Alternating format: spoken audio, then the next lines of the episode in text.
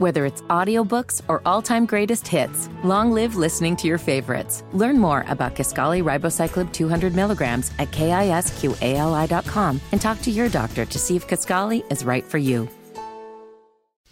So, what's happening in Israel? Where the defense minister has been fired, and you've got protests, and you heard from the uh, bottom of the hour news there water cannons being used, bonfires being lit. Yeah, it's a thing. Tony Katz, 93 WIBC, good morning. I'm doing what I can to catch up as fast as I can on what's going on. This starts with a, a subject we discussed on Friday about a change to, to the Israeli judiciary. Now, I don't think I have to explain to you the level of total insanity that is Israeli politics.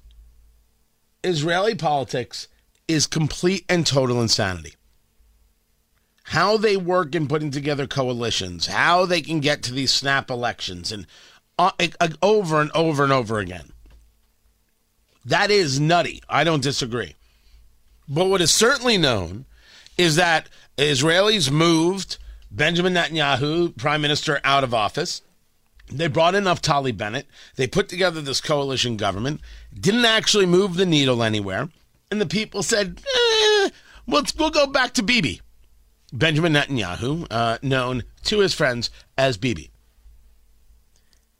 Netanyahu ran for prime minister with a plan publicly stated to redo the judiciary, specifically the Supreme Court. And don't think of it like our Supreme Court, where the president does a nomination, the Senate does a confirmation.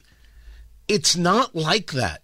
It is a very odd and awkward process. And so, by the way, is how the court can engage a level of determination because it isn't based on a basis like we would the Constitution, right? Decisions made are based on the constitutionality of the thing but rather laws can be changed or eradicated based on whether or not the Supreme Court sees them as reasonable in Israel.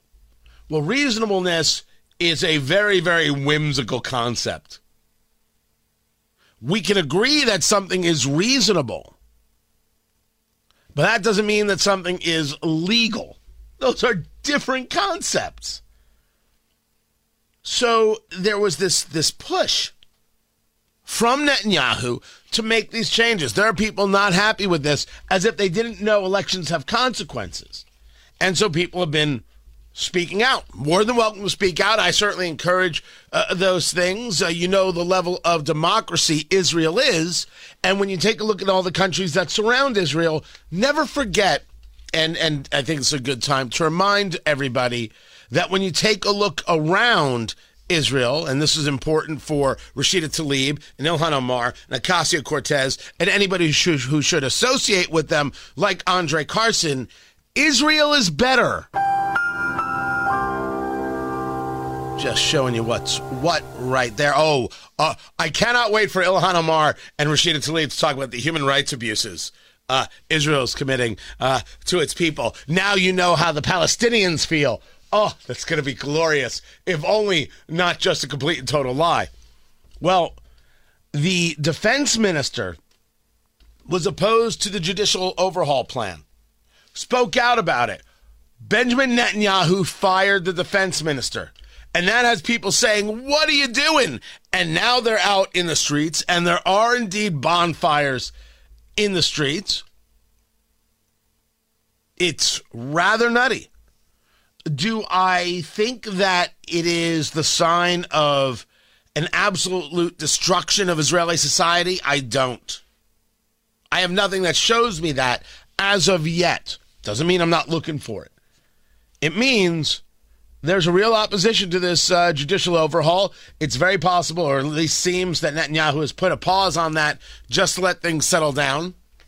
But no one should say that he, he didn't he didn't warn people hey, I'm going to do this thing. And I'm not even saying he's wrong. The more I read, the more I'm like, he's got a point. Anyway, that is the latest out of Israel. I will bring you more as I know more. Tony Katz, 93 WIBC. Good morning.